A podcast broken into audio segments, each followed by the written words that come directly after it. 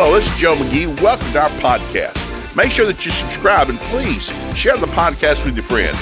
That is the number one way you can help us reaching people with God's love and healing. We love you guys. Hope you enjoy the podcast. Hey guys.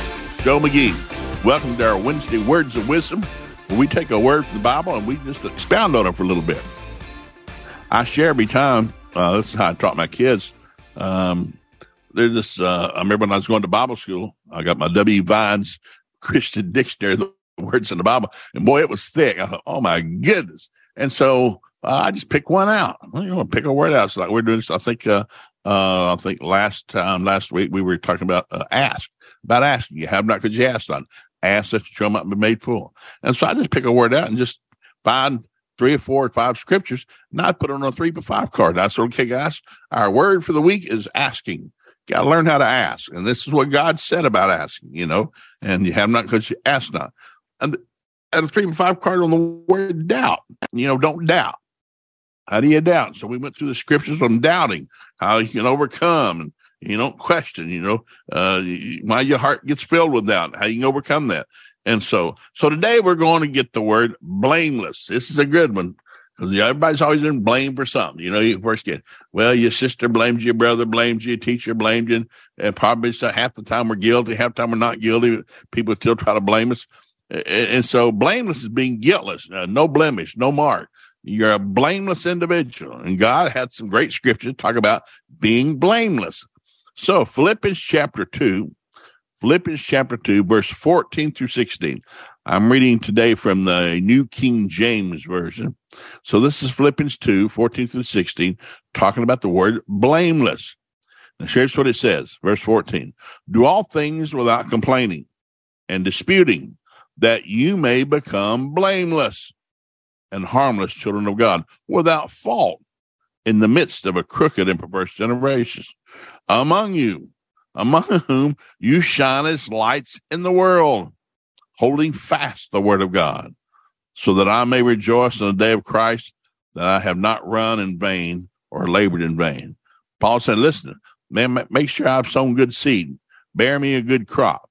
And so, uh, don't complain. Uh, don't dispute. Why? I don't want I want you to be blameless when Jesus shows up to get you. You can be actually blameless. it's a great passage. Then Job, one of my favorite books of the Bible, Job chapter 2, verse 3. Again, the New King James Version. Then the Lord said to Satan, uh, Satan had been kicked out of heaven. He got Michael, Gabriel, and Lucifer, the three archangels. Uh, Lucifer rebelled in heaven. He got fired from his job. He got kicked out. Well, the angels come before God to report to him. If you read the book of Job, this is what's going on. Angels are coming to report to God. Well, Lucifer showed up one day. And so, so God noticed Lucifer. Say, Lucifer. He said to Satan, have you considered my servant Job? He said, you walk around the earth looking for somebody to devour. Have you considered my servant Job? The Bible says Lucifer walks to and fro, back and forth in the earth, looking for somebody to devour. Well, God pointed Job out to him. God, I appreciate you love me, but don't point me out to the devil. he said, Have you considered my servant Job? There is none like him on the earth, a blameless and upright man, one who fears God and shuns evil.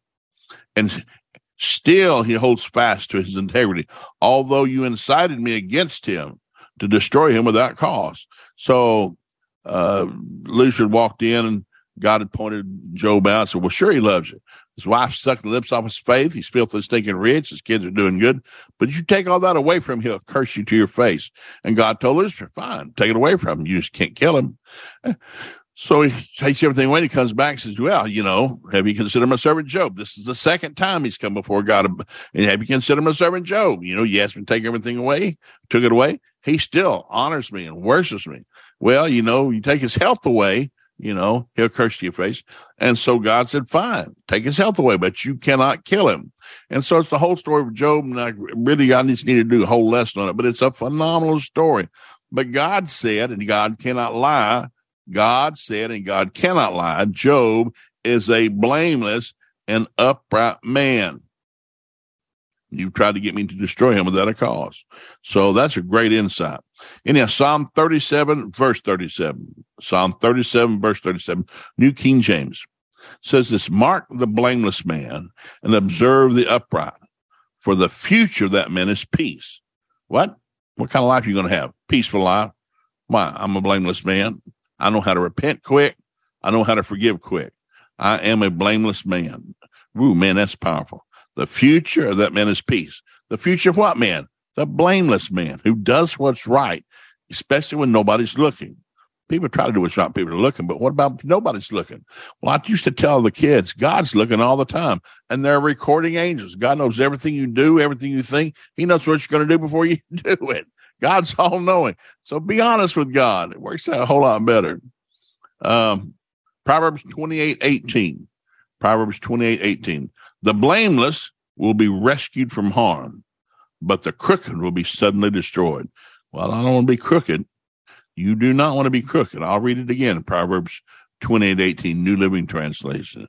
The blameless will be rescued from harm. Are you blameless? Yes. I repent quick and I forgive quick. But the crooked will be suddenly destroyed. Colossians 1.22. Colossians 1.22. New Living Translation. Yet now he has reconciled you to himself through the death of Christ in his physical body. As a result, he has brought you into his own presence, and you are holy and blameless as you stand before him without a single fault. What's he doing? He's talking about, what do you mean without a single fault? There are no perfect people. Well, he's trying to say, in Christ, in him, in whom, in Christ, I'm blameless. When God looks at me, he sees the son. i have been bought by the blood of the Lamb. I've been redeemed, the blood of Jesus. And people don't have a real revelation there, but it's powerful scripture. Then I got this First Thessalonians 5.23. First Thessalonians 5.23, New King James. Now may the God of peace himself sanctify you completely. May your whole spirit, soul, and body be preserved blameless at the coming of our Lord Jesus Christ. What's he saying? I want you to preserve blameless till the day Jesus comes to get you. Well, nobody can do that. Yes, it is possible. By faith, it is possible to live a blameless life, learning how to repent quick and forgive quick you can live a blameless life. It is just a great thing. It's a powerful study.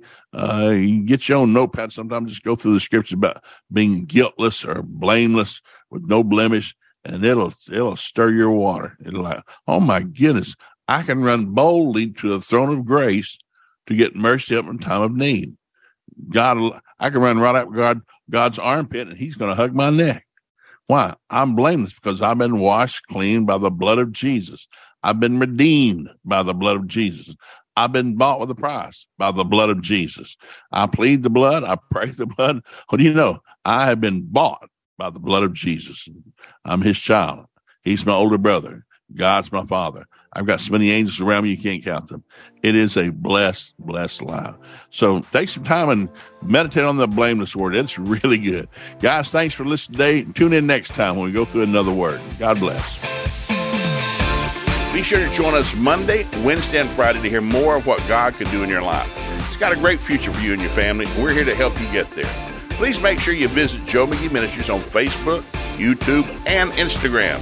There you find all of our Friday funny videos and other encouraging resources for you and your family. While you're at it, be sure to visit joemcgee.com. We have all sorts of materials, books, DVDs, you name it, all there to help you, your marriage, and your family succeed.